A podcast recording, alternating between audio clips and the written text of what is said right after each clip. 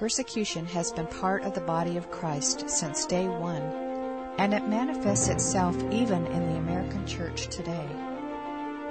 How did the founding fathers of the church in the first century handle persecution, and what effect did it have on the outreach of the gospel?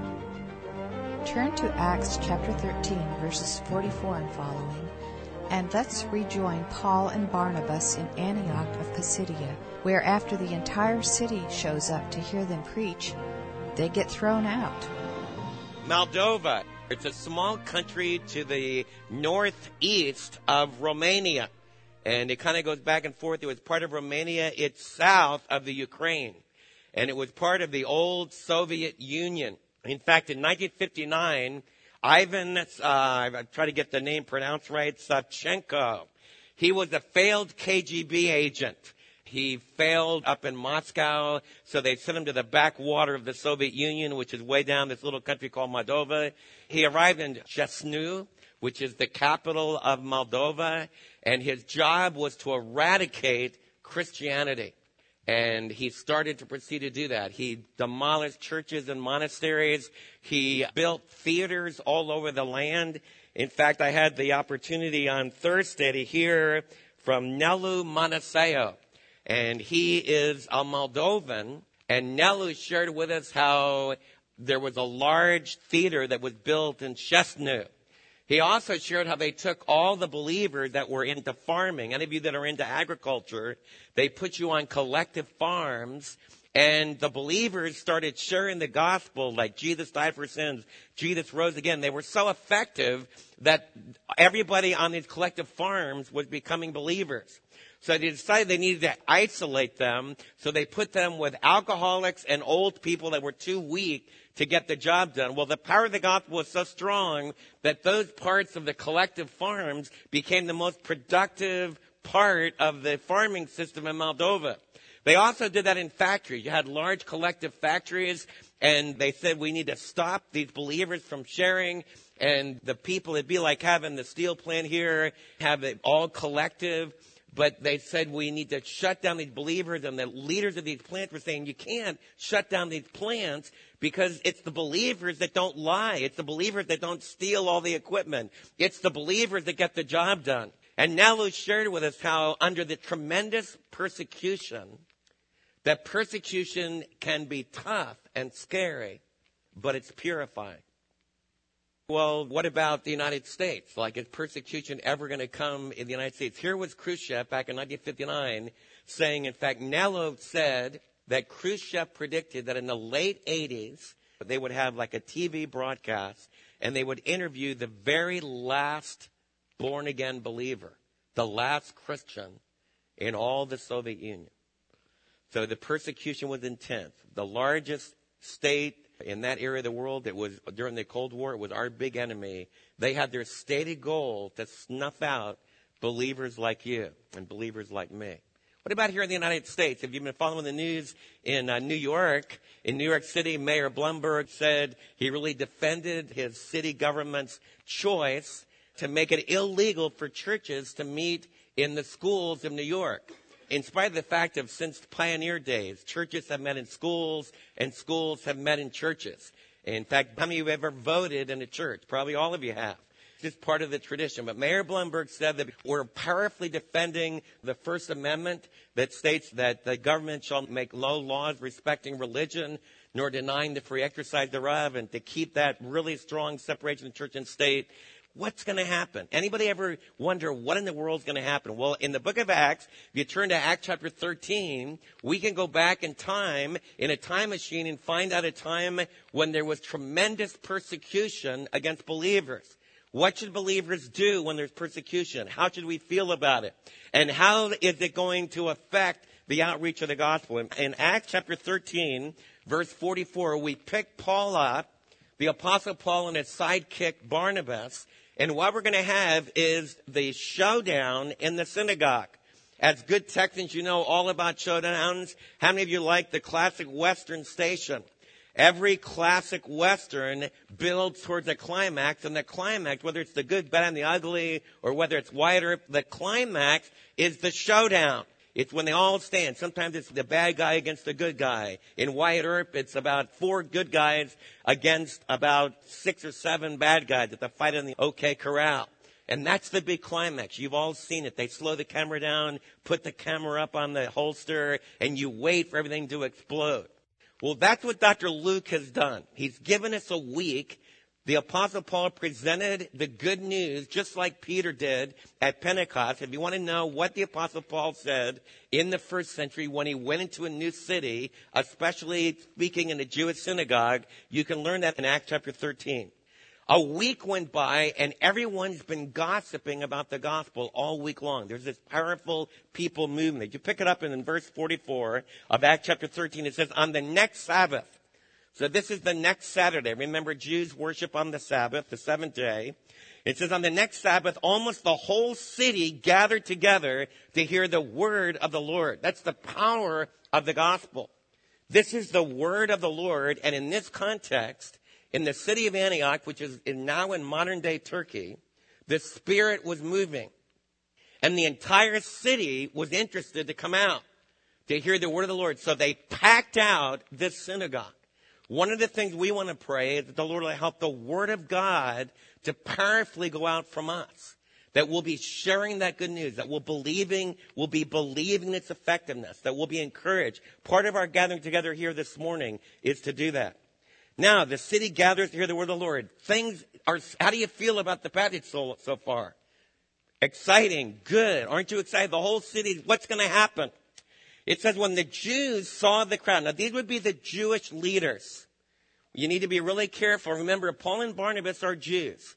So we want to be really careful not to make it anti-Semitic. But I want you to know that it's historically true that in the first century, that it was the Jewish leaders, the religious leaders that were in Jerusalem, and then the leaders that were the leaders of the synagogue Throughout what was called the diaspora, you had leaders of the synagogue all over the Roman world. And that's where Christianity began. Christianity began as this movement within Judaism. Where does the persecution come from? Not from Khrushchev, you know, not from a KGB agent, but in the first century, it came from the Jewish leaders in the synagogue. And I want you to see what the motivation is. It says, when the Jews saw the crowds, they saw all kinds of people coming to hear Paul and Barnabas. What happened inside of them? They became jealous. The opposition to the gospel, you think about the rejection of the gospel, one of the reasons the Lord Jesus, through Dr. Luke, is telling us, one of the reasons that the gospel is objected to is because of jealousy. And the jealousy is stemming from these religious leaders start to see we're going to lose our power. We're going to lose our influence. So as the Holy Spirit starts to move, they're going to do everything they can because they're jealous of that. What do they do? It says that they slander, they're jealous, and they talk abusively against what the Apostle Paul was saying. The idea here is that they start to slander the Apostle Paul and Barnabas. They start to tell lies about them. And they also speak against the message that they're giving. The Apostle Paul presented the idea that when you look at the Jewish scriptures, it's pregnant with the hope of a great son of David that's going to come. The Jews are saying no. The Messiah hasn't come yet. Jesus was not the Messiah. He did not bring about a conquering of the Romans. He did not bring about the temple and the purification of the temple in Jerusalem. And throughout Judaism, thousands of Jews said, no, Jesus is a blasphemer. You live 2,000 years later, and that's the big division. You have one group that said the Old Testament is saying, like I taught you the last time we were together, the Old Testament is saying, the Jewish scriptures is saying that you get to heaven by being religious, especially by obeying the laws of Moses. And what this group of Jews did is they took the rabbinic teaching about the Torah, about the law of Moses, and they started to build all kind of traditions around it. That became the Talmud.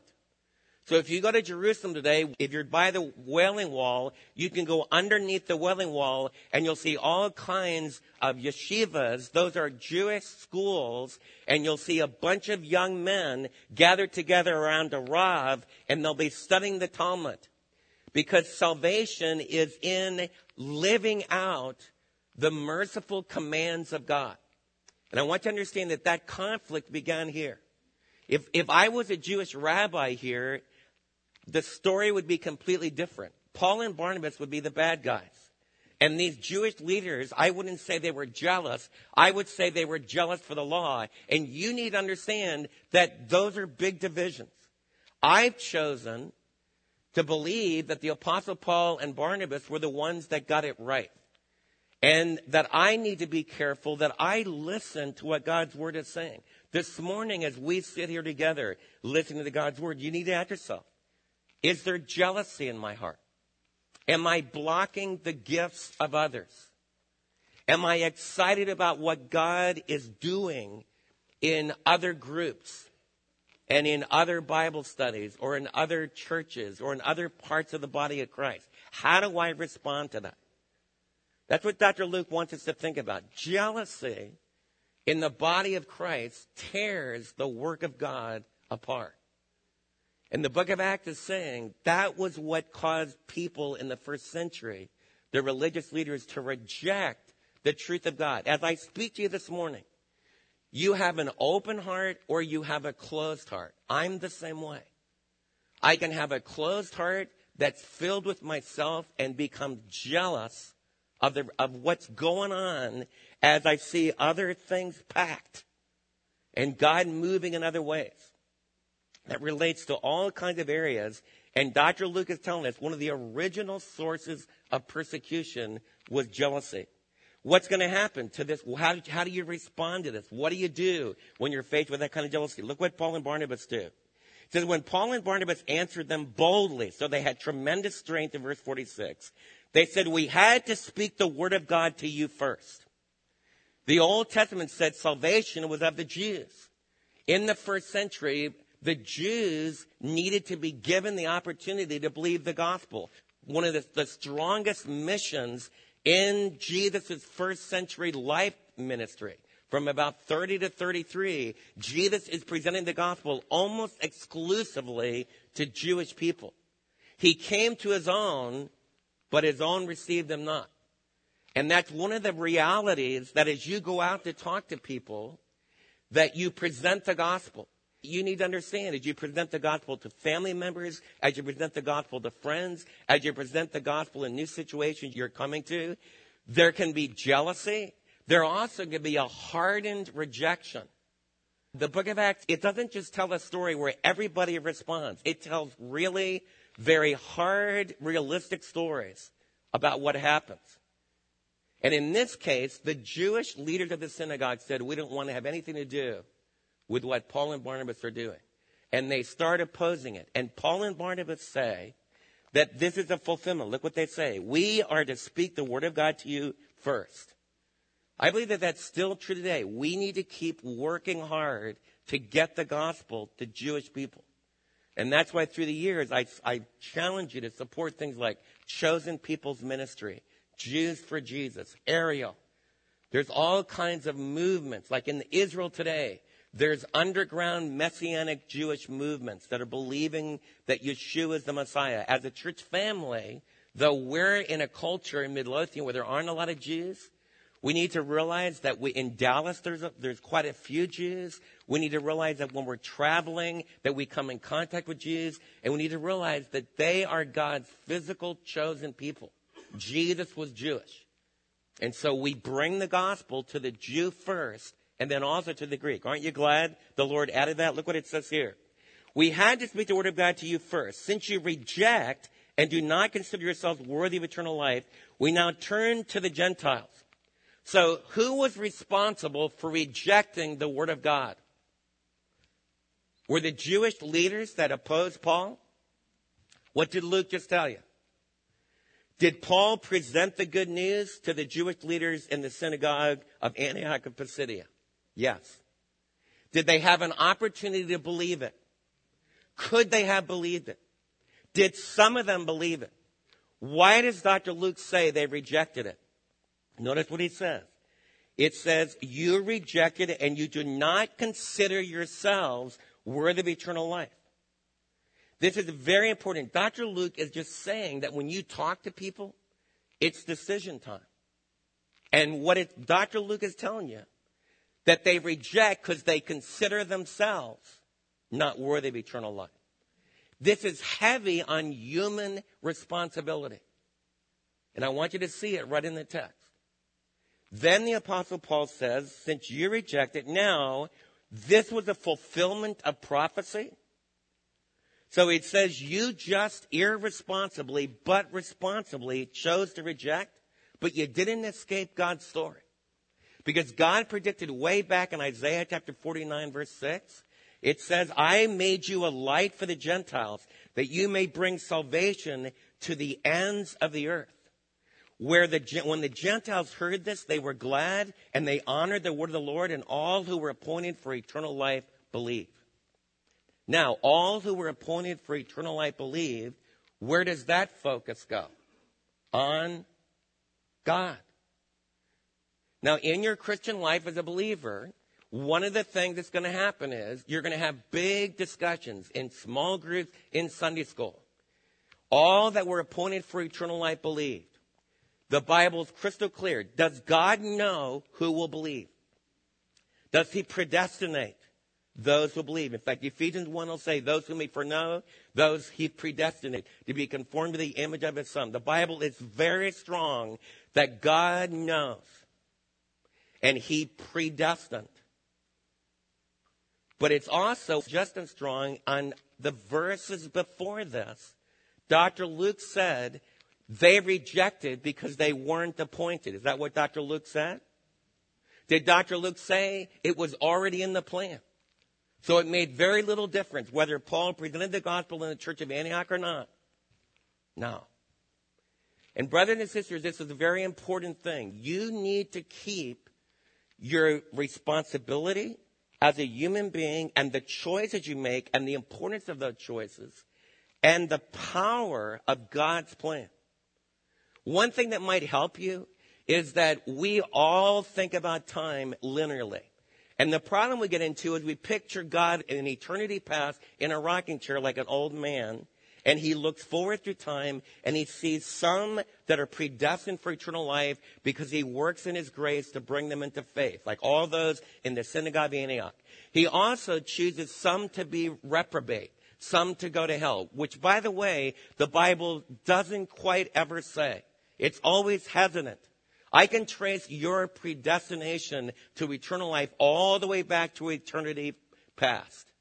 I can't do that nearly as clearly about the opposite of that, which all of you mathematicians and engineers are going to want. If God predestined to eternal life, then automatically he predestined some to eternal death.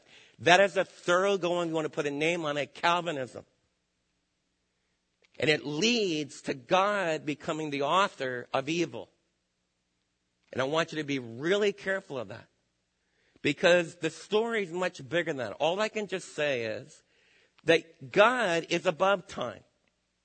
He doesn't just rock in eternity past. Things aren't just totally linear to him. You have a God that's so big, he's above time. He can see the future. He rocks in the future. He rocks in the present. He rocks in the past. He's above time. He enters into time, but he's above time. And what that means is that he not only knows what is going to happen, he also knows what could have happened. Like Jesus will say things like this, if the miracles would have been done in Sodom and Gomorrah like he did in Capernaum, they would have repented in sackcloth and ashes. So God not only knows what he's determined, knows what's going to happen, he knows every possibility. And all I want you to open your heart to is that we need to be really careful to keep listening to God. Because what I've learned in teaching the Bible for many years, it always keeps divine sovereignty and human responsibility together. And there's a tension in that. And it's important for your life with the Lord that you keep both of those things clearly before you. And this is a text that does it very strongly. What it means is you can be really confident when you present the gospel that there are those that are appointed for eternal life and they're going to respond.